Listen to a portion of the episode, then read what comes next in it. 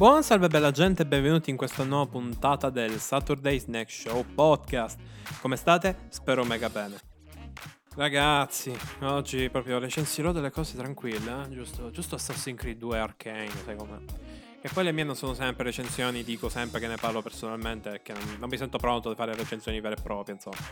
Se poi quello che dico sono effettive recensioni, boh, ne, ne sapremo qualcosa è sempre un continuo sviluppare questo mio pensiero in ogni puntata che faccio, vero? Poi, poi farò un confidenza dove dirò ho trovato una soluzione a questo problema e finirà la prima saga, stagione del podcast. Vabbè, stronzate. Eh, vabbè, eh, ci sta, è degno di un'introduzione. Ragazzuoli, ragazzuoli. Arcane Assassin's Creed 2. Che roba, eh? Mm, ne volevo parlare perché Arcane era una serie che volevo recensire all'epoca del periodo in cui purtroppo avevo il microfono a KO e quindi non ho potuto fare una sega. Invece Assassin's Creed 2, beh, fa parte del ciclo di roba che devo recensire, solo che guarda caso l'ho voluto appioppare con Arcane perché la mia salute mentale deve andare a fanculo eh, proprio in questo momento, quindi what can I say? Detto questo direi che boh, l'introduzione può chiudersi qua perché non c'ho altro da dire e... Ok, fine introduzione. Scialla.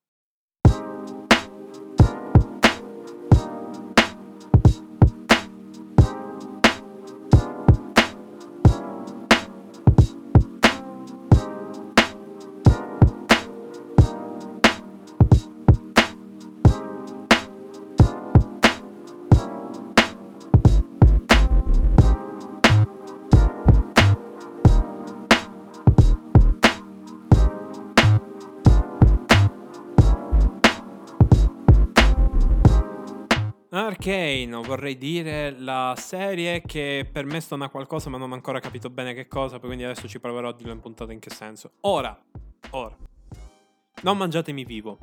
Arcane l'ho apprezzato tantissimo, serie incredibile, volevo tantissimo che uscisse finalmente qualcosa di questo tipo al mondo, santo cielo. Non ne vedevo più di serie tv standard che prendono un tema e parlano di quel tema per 20.000 stagioni e poi la concludono a cazzo di cane.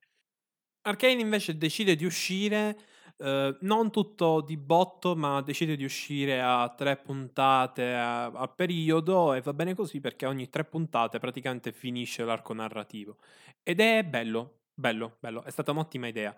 Anche se avrei preferito che tipo il, prologo, il, pro, il prologo, mamma mia, eh, non so più parlare, il prologo uscisse prima, ok, eh, e poi facessero uscire di botto le altre sei puntate, sarebbe stato meglio perché il prologo è quello che più diciamo, eh, dà la sensazione di essere un arco narrativo chiuso. Invece no, hanno fatto 3-3-3, vabbè. Sono, sono, sono contenti loro, è la loro serie, non vogliono essere visti per bene, che vi devo dire. Il problema è che eh, sta roba che sono usciti a 3 a 3 può andare bene appunto per il prologo, ma per le altre due parti, cioè la prima parte di storia è solo un'introduzione al nuovo world building, cioè alle novità che avvengono dopo la fine del primo arco narrativo, e poi si chiude a caso. E, poi riparte la storia. Ma perché? Non ho mai capito il senso di questa cosa, vabbè. Eh, un, un, po' random se me lo chiedete. Avrei preferito tipo uh, Arcane Prologue e poi Arcane. Sei puntate, bello tranquillo, bellino. Oh. E vabbè, vabbè. E ora, ora, qual è il punto hm, di questa serie? Perché ho detto che prima questa serie è strana? Perché c'è qualcosa che non va. C'è qualcosa che non va perché questa serie avrebbe dovuto trasmettermi un sacco di emozioni diverse, tra cui disperazione, angoscia, eh, mi avrebbe dovuto fare empatizzare con i personaggi. Invece molto spesso mi sono ritrovato a non proprio... cioè non me ne fregava niente di certe storie. Cioè, Jinx non mi ha fatto né caldo né freddo. Eh, v, sti cazzi. Kathleen, ok. Cioè, Jace, Jace, Jace mi è piaciuto. Jace era più vissuto. Victor avrebbe dovuto colpirmi tantissimo, invece sti cazzi mondiali. E non ho capito perché. Non ho capito perché io seguendo questa serie, ok, ero stregato da quello che stavo vedendo, ma non ho mai avuto un momento in cui mi sono sentito veramente attaccato ai personaggi. Aspetta, forse una chiave ce l'ho. Arkane gioca troppo con i suoi personaggi e la sua storia, in modo magistrale, bisogna dirlo, è proprio perfetto come tutto si amalgami così bene, ma si dimentica una cosa importante. I rapporti con i personaggi sono descritti e abbozzati vengono trattati come abbozzati e solo un rapporto è veramente sentito, ma anche quello è un rapporto travagliato proprio perché non si riesce a vivere appieno. È il rapporto tra V e Jinx. Quello è l'unico momento della storia in cui mi sono detto, cazzo, di questa cosa mi interessa effettivamente come va a finire. Il resto niente, il resto zero, il resto, boh, i personaggi fanno cose, è tutto ben scritto, tutto ben fatto, tutto perfetto, animato veramente da Dio. Però questi personaggi non li ho sentiti reali, non li ho sentiti veri, non li ho sentiti eh, pos- plausibili, come se fossero troppo distaccati da quello che stesse succedendo attorno a loro. Ecco, questa è la cosa giusta. Distaccati da ehm, quello che è una, una narrazione sentita. Perché vi spiego, Jinx me la puoi fare pazza, me la puoi fare disperata, puoi avere tutti i rant eh, peggiori del mondo, ma al di fuori della direzione tecnica pazzesca e da tutta una serie di scene che mi fanno capire molto del personaggio senza, capito, esagerare, no? Col minutaggio, mi sono ritrovato in un momento in cui mi sono detto sì, però quando è il momento in cui effettivamente mi si spezza il cuore, come dicevano tutti? Perché sono partito a guardare questa serie dicendo, mazza, ne parlano tutti, dicono che è una serie emozionantissima, vediamo dove stanno le emozioni vere non ne ho provate. Non, zero. Zero. Proprio il rapporto mm, tipo, che ne so. Allora, allora. Rapporto padre-figli che c'era all'inizio del prologo, mm, tipo una scena? cioè, è brutto, ma una scena? Poi mi fanno dire che sì, hanno un rapporto importante, lui spirito di sacrificio. Cioè, non lo so, non lo so, rapporto sorelle tra sorelle, due scene. cioè, poi vediamo. Ehm, Piltover. E Piltover è secondo me la, la, cosa migliore perché tutto quanto è asservito alla, a sta città. Però aspetta, ora ne parliamo. Ora ne parliamo. Ehm, Victor, Victor e Jace stanno assieme due scene? E ehm, poi vediamo il rapporto amoroso tra Jace e quell'altra che non mi ricordo il nome, porca puttana. quel, quel, è brutto da dire, per, però sarebbe quella, quel ministro che Mhmm, tipo ha quei capelli incredibili con le robe d'oro, che poi dovrebbe essere un campione di LOL anche lei, solo che molti non se ne sono accorti. Eh, anche il maestro Baffuto, adesso manco lui mi ricordo. Eh, vabbè, insomma, molti personaggi sono dal gioco, questo si è capito. Ma quello che volevo dire è che cioè, i rapporti sono talmente poco vissuti all'interno della trama e mi fa dire, ma che cazzo succede qui? Cioè, dov'è la parte in cui effettivamente mi affeziono ai rapporti che hanno questi personaggi? Cioè, noi non ci possiamo affezionare al personaggio solo perché sappiamo cosa pensa in ogni momento o perché vediamo nel suo volto le emozioni che prova. Noi ci affezioniamo ai personaggi, eh, per di più, eh, secondo il linguaggio non verbale. Cioè, non è che ho bisogno che un personaggio mi debba dire sono disperato per farmi capire che è disperato. Io devo vedere che è disperato, devo sentire nelle sue, nelle sue movenze che è disperato. È come se tutto quanto ruotasse attorno a sta cazzo di trama principale che deve per forza andare avanti ogni singola puntata, passo per passo. E infatti, sapete cos'è la parte di Arcane che mi è piaciuta di più? La città, Piltover. Piltover, come, già detto, come avevo già accennato male prima, è il personaggio più caratterizzato e vissuto dell'intera faccenda. Ma perché è la città dove si svolgono gli eventi della storia? Cioè, noi vediamo la Piltover alta, er, dell'alta società, ricca, dove ci sono tutti i personaggi tipo Jace e Victor, gli scienziati, insomma, tutta quella roba là. E poi però andiamo alla Piltover bassa e abbiamo tutto uno scenario completamente diverso dove vediamo sta, come stanno messi i poveri, il ceto sociale diciamo basso, insomma tutta quella roba là, no? Criminalità, criminalità organizzata. Cioè, e, e, noi vediamo più di Piltover, la viviamo Piltover attraverso i suoi personaggi che non, che non i personaggi in sé. E non capisco perché ci sia tutto questo attaccamento a questi personaggi che io li ho sentiti come non dei pezzi di cartone, per carità, questo è brutto da dire, perché non è vero. Li ho sentiti troppo poco rispetto a quello che questa serie sta cercando di raccontarmi. Infatti, raga, sapete cosa mi ha colpito di più del finale di Arcane? Non che, oh mio dio, Jace si è appena beccato un missile in faccia. No, no, mi colpisce molto che adesso ci potrebbe essere una guerra civile, non dico perché né come, però, cioè, il finale di Arcane mi è piaciuto solo per quel motivo là. Ne è fregato niente di tutto lo showdown finale con il cattivo eh, che si dispera davanti ai suoi problemi. Cioè, non ne è fregato niente. Tutta quella scena là, che sto cercando di dire il meno possibile per non spoilerare, cioè, non ne è fregato nulla. Non c'era tensione, non me ne fregava niente dei personaggi, che non sapevano che, ra- non sapevo che rapporto avevano. Perché, ripeto, due scene dove effettivamente sono eh, messi in rapporti umani. Sapete il rapporto di V e Kathleen quanto cazzo è basilare in sta serie? Due scene. La prima, quella del pasticcino, che è diventato un meme all'istante, e ci credo anche. La seconda è quando V e Kathleen si separano perché Kathleen non, non, può più avere a che fare con V perché ha ah, i genitori, i genitori portano casino, lei è una criminale, bla bla bla. Ste robe qua. Basta! Basta, questo è tutto il loro rapporto mezzo amoroso. Ma che cazzo? Cioè, no, no, io, io, ho bisogno che questi personaggi si facciano i cazzi loro per bene. Cioè, mi puoi, mi puoi fare una storia uh, che, diciamo, ha tanti obiettivi, no? Ma se questi obiettivi sono così pesanti e spessi che mi distruggono tutto quello che è il contorno, tu mi crei un mondo interessante, mi crei eh, una serie dinamica che si lascia guardare come, un, come veramente bere un bicchiere d'acqua, che però non racconta e che non ti lascia niente. Ora che ci penso, sì, forse la metafora del bicchiere d'acqua è perfetta. Arcane è un bicchiere d'acqua, ne hai bisogno, eh, bevi, te ne disseti, ti piace tantissimo perché ti senti dissetato, però non sa di niente. Ecco che cos'è Arcane. Ed è anche fresco il bicchiere d'acqua, perché Arcane è veramente una ventata d'aria fresca rispetto alle serie TV animate che ho visto ultimamente. Un po' tutti in realtà. Cioè, raga, ehm, non lo so, non lo so. Avrei voluto parlarne meglio di stasera, però non ho belle parole da dire a una serie che... Non lo so, non lo so, non, non, non l'ho sentita, non l'ho sentita, ha un, ha un sapore strano.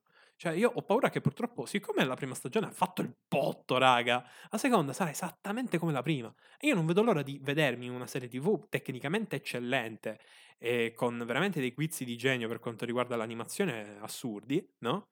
E cioè, io non vedo l'ora di vedere una seconda stagione così, che però so già che, boh, la guarderò veramente a tempo perso. Cioè, io l'ho vista così perché sapevo che era stravoluta da tutti, però l'ho sentita di cartonato. Superficiale no, ma di cartonato, che non raggiungeva al 100% sto obiettivo. Quindi non lo so, questa ostentazione di volerla nominare capolavoro non la capisco. Non la capisco perché non lo è, non lo è. Ci sono troppi difetti strutturali proprio, troppa trama, troppa trama, invadente proprio, invadente. Ed è assurdo perché è la prima volta che dico una cosa del genere, però è vero. Cioè, ora, chi ha mh, seguito altre puntate del mio show sa anche che sono uno che ci tiene molto, ok, a come lo spettatore viene coinvolto nella storia. Ma a sto giro mi viene da dire che forse è un po' troppo importante quanto lo spettatore sia coinvolto nella storia. Perché, ok, sta serie è piena veramente di cose che i protagonisti fanno. Ogni dialogo manda sempre avanti un po' gli intrighi politici e della storia e dei rapporti dei personaggi, per carità. Però non c'è quel momento in cui dici, bello, sto vedendo semplicemente un po' di storia così.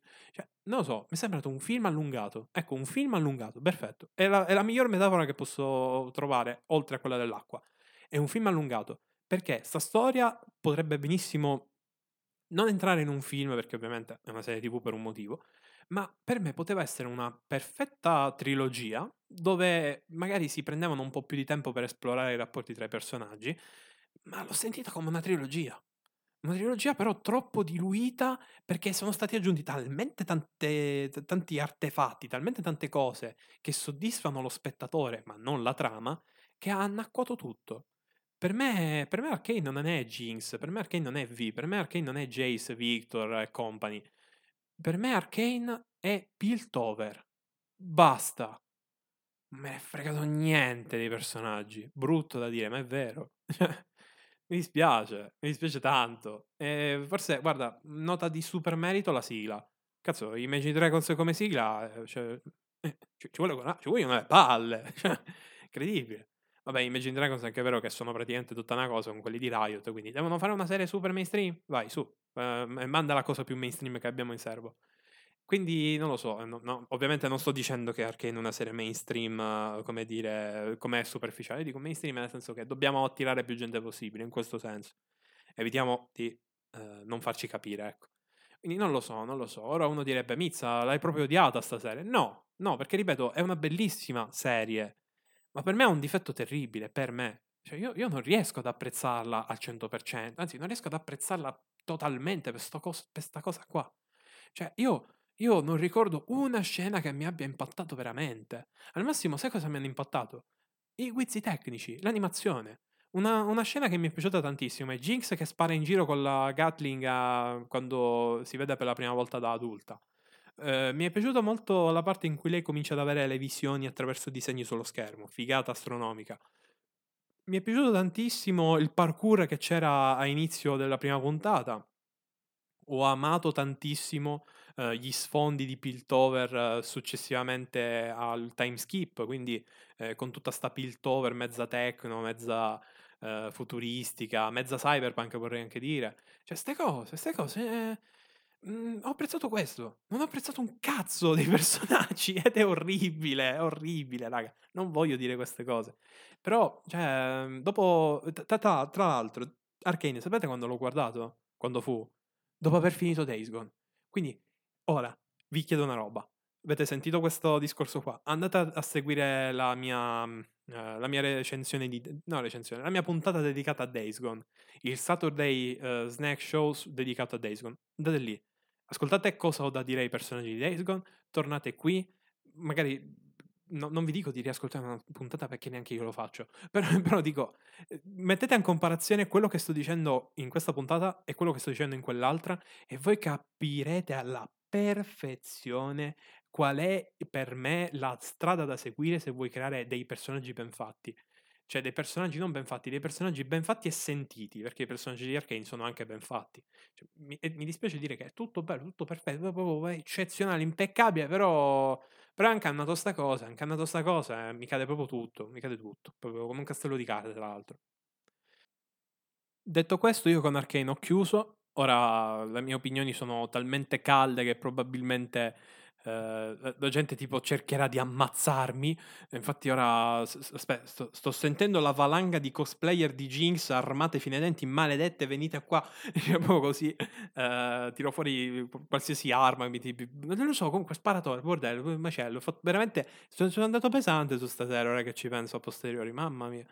E niente, è la fine, è la fine. Vi ho voluto bene, però poco prima di andarmene per sempre, perché fatto fuori da una cosplayer che ha l'OnlyFans di Jinx, eh, non so perché ho detto questo elemento, dovrebbe far ridere, boh, non lo so, ditemi voi. Ehm, beh, poco prima di andarmene così ingloriosamente, eh, direi di... mm, vediamo. Ah sì, ora ricordo, sapete come ho parlato di Assassin's Creed 2, no? Mamma mia, aspetta. Ora non lo sentirete, ma goccio d'acqua tagliato dalla post-produzione. Che bello essere in un podcast. Ok, ci siamo, dunque. Sto per dire una bomba nucleare, siamo pronti? No, credo proprio di no. Assassin's Creed 2 è il gioco più sopravvalutato del franchise, comincia a fuggire. Allora, allora, perché dico così? Dico così perché rispetto al primo capitolo ha troppe cose che non vanno. Ma è anche vero che è, diciamo, ehm, come si suol dire, lo stampino con la quale poi, ok, hanno iniziato a lavorare i futuri sviluppatori della serie. Assassin's Creed 2 non è un brutto titolo, anzi è bellissimo, è un buon gioco, oserei dire mezzo capolavoro, anche se ha dei difetti veramente terribili, eh, tipo la ripetitività classica eh, dei- del gameplay Ubisoft, ma anche lì diciamo che era una novità, quindi non è neanche un vero difetto, è più un ok, adesso stufa perché veramente ha stufato, eh, perché Ubisoft lo ricicla da, da tempi immemori, eh, la cosa delle torri, poi dalle torri in 20.000 missioni a caso, tipo patatine, come diceva Marco Merrino. Eh, insomma, quello, quello, quello è. Assassin's Creed 2 è invecchiato male, molto male, malissimo, raga. Raga, male, male, male. Allora, il suo gameplay è un'evoluzione di quello del primo, almeno sulla carta. Il problema è che il gameplay di Assassin's Creed 2 è in realtà una sorta di snellimento di quelle che erano delle meccaniche semplici ma efficaci nel primo capitolo. E uno direbbe, mazza, oh, sei il secondo capitolo, vuoi migliorare il gameplay del primo? Beh, vedi di andarci pesante con quello che lo rendeva ottimo, no? No che lo snaturi, cosa che hanno fatto nel 2. Vi dico solamente che adesso le armi hanno un grado di potenza, e infatti inizia il gioco dove, boh, vi serviranno due, tre botte per ammazzare qualcuno, poi a un certo punto vi serviranno 5-6 legnate per colpire e ammazzare un tizio, poi a un certo punto eh, voi vi comprerete la spada potente e da lì li one-shotterete tutti. Que- questo è il gameplay di Assassin's Creed 2.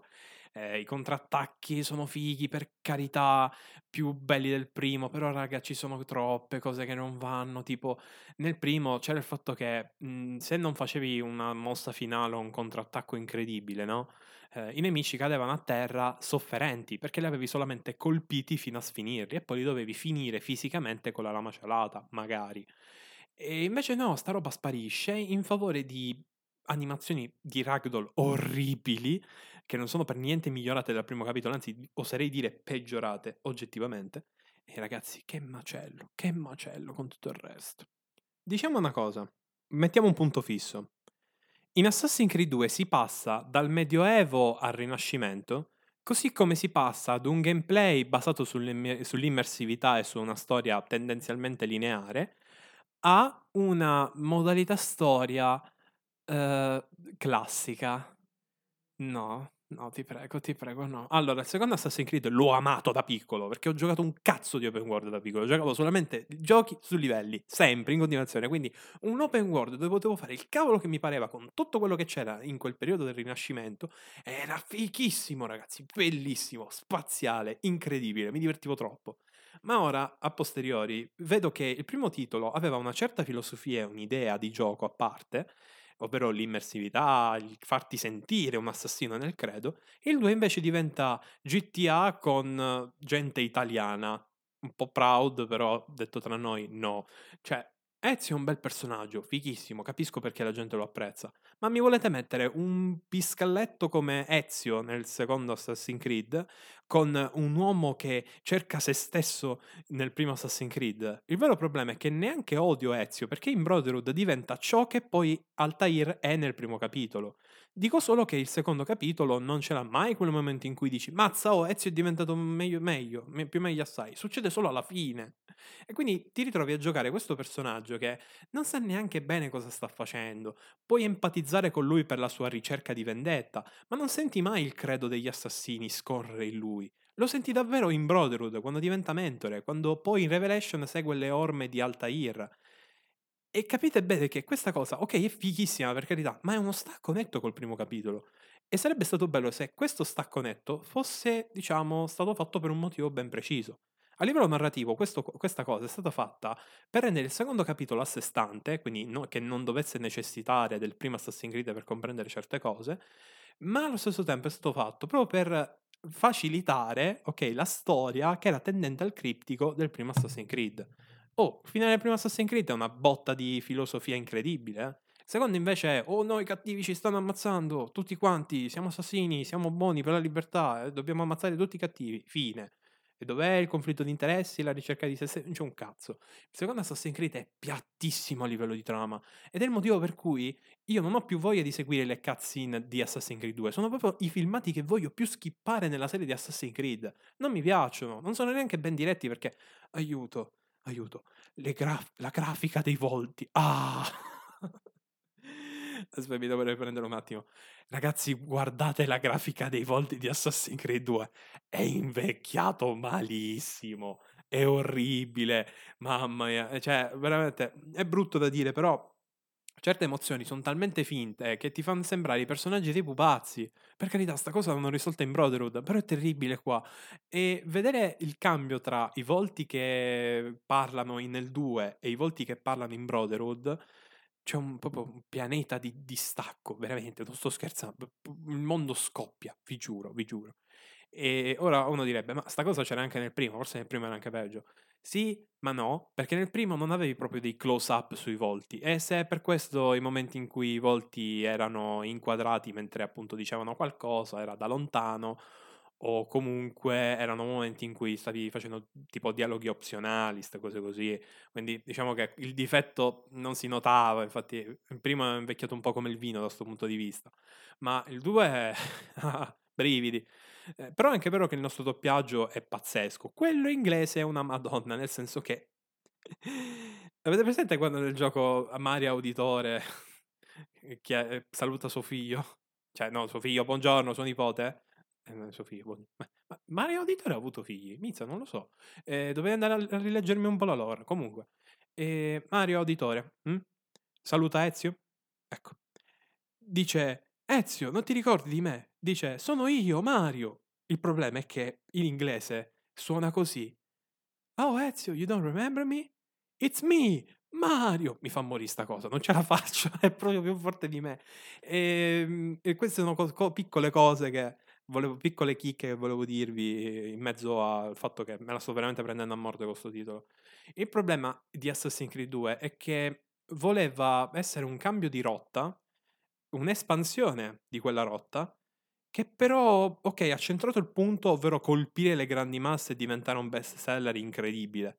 Ma ha mancato una cosa chiamata credo e Assassin's Creed, perché si passa, ripeto, da un gioco che ti mette in dubbio il modo in cui vivi la tua vita a un gioco che buoni contro cattivi e intanto vendi con la mia famiglia, tutto bello, tutto fantastico. Puoi empatizzare col protagonista perché è un bel protagonista, eh, puoi innamorarti dell'ambientazione perché è incredibile, ma fidati, dopo la prima partita e qualche missione secondaria, il gioco non, non te ne fregherà niente. Per chi ha apprezzato invece questo titolo eh, nella sua interezza, vi dirò, è vero, il 2 è strega, strega perché è quell'effetto novità che ti fa dire, mazza, bellissimo, è anche affascinante, è ben oliato, le sue meccaniche ancora sono ben ancorate a quello che devi fare in game, cioè non è che adesso c'hai il rampino quando magari gli AP sono due in croce, per dire.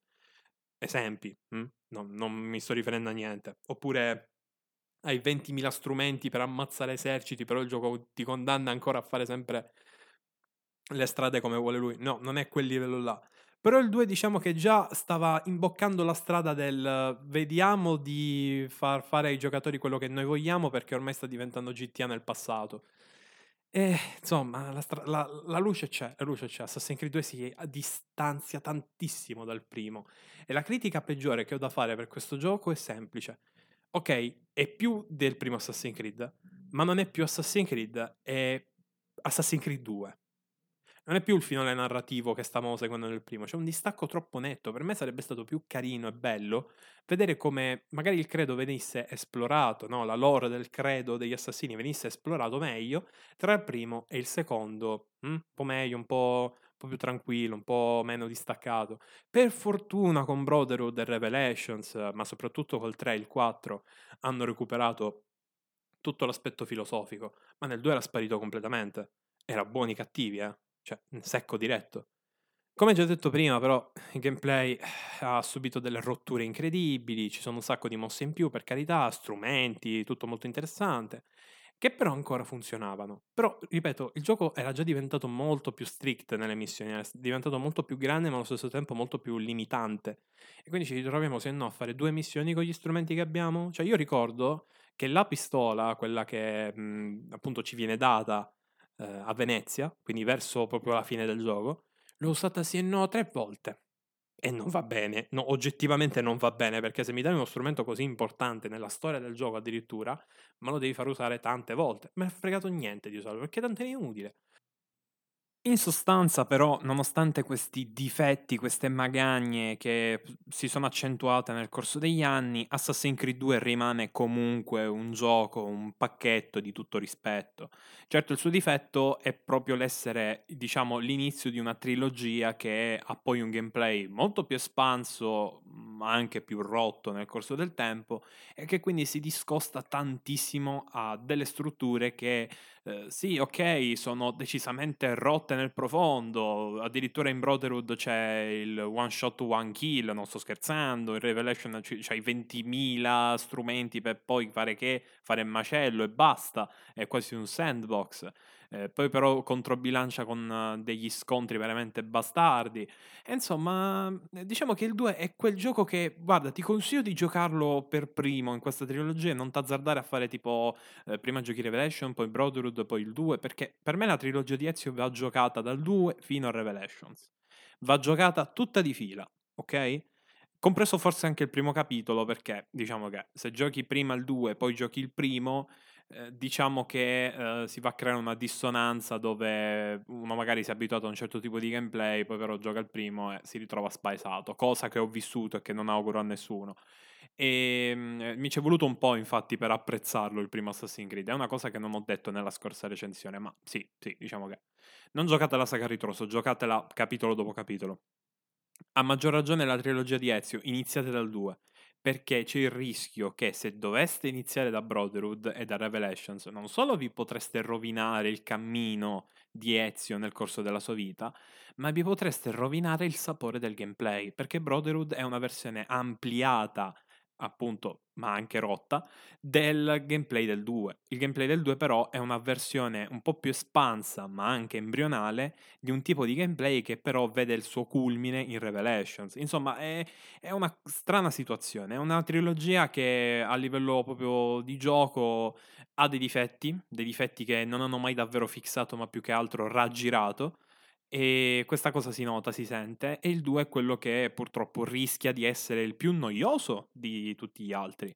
E infatti dovete sapere che per esempio le sequenze scriptate, cioè per esempio le corse eh, per raggiungere degli obiettivi secondo percorsi specifici, sapete chi l'ha aggiunta sta roba? Brotherhood, però due o tre volte. Revelations invece le ha aggiunte un po' più spesso, soprattutto nella modalità storia. Ma questo vi fa capire come nel corso della serie abbiano eh, cercato di puntare tutto sulla memorabilità di certe situazioni, scene e missioni, che non, sul, eh, quali- cioè, che non sulla qualità del giocato in sé. Ok, quello proprio l'hanno voluto rendere un sandbox dove facciamo casino, bordello con 20.000 strumenti. E il 2, sta roba, manco ce l'ha. Quindi veramente, raga, giocate il 2. Giocate il 2 prima, prima che sia troppo tardi e soprattutto non perdete troppo tempo nelle missioni secondarie.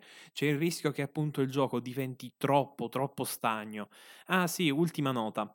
Il vero finale del gioco si sblocca, me l'ho dimenticato prima di concludere la recensione, il vero finale del gioco si sblocca collezionando tutta una serie di robe, ok, di oggetti, che compongono poi un codice che poi va a rivelare delle informazioni che servono appunto a far iniziare la missione finale. Quindi sì, per finire Assassin's Creed 2 vi dovrete dedicare al collezionismo più sfrenato, andando in giro per tutte le città senza effettivamente avere missioni da fare. Che bello! Ho sempre sognato di dover platinare per forza un gioco per vedere il filmato finale della trama. Difettaccio del 2, mamma mia. Io, io ricordo da piccolo mi sono detto, no che palle, proprio così. Però è anche vero che eh, cercando il codice non solo si sblocca il finale, ma anche degli strumenti un bel po' interessanti, se non ricordo male. Degli strumenti si sbloccavano col codice, non mi ricordo, con questi collezionabili comunque. Ma eh, sta di fatto che appunto difetto terribile. Ehm, altra cosa, Monteriggioni è una figata, cioè proprio il concetto di costruire o comunque di gestire, ok, delle finanze inizia proprio con il 2 e devo dire che Monteriggioni è forse la città insieme a quella del 3 eh, più soddisfacente da sviluppare. Eh, e aggiungo, ultimissima nota, che le sezioni del presente del 2 sono pochissime, veramente inesistenti a momenti, però vi dirò, sono quelle più impattanti perché finalmente ci fanno vedere un Desmond che, wow, può fare delle cose al di fuori del, boh, navigare, farsi domande, incuriosirci di quello che effettivamente sta succedendo nella vita reale.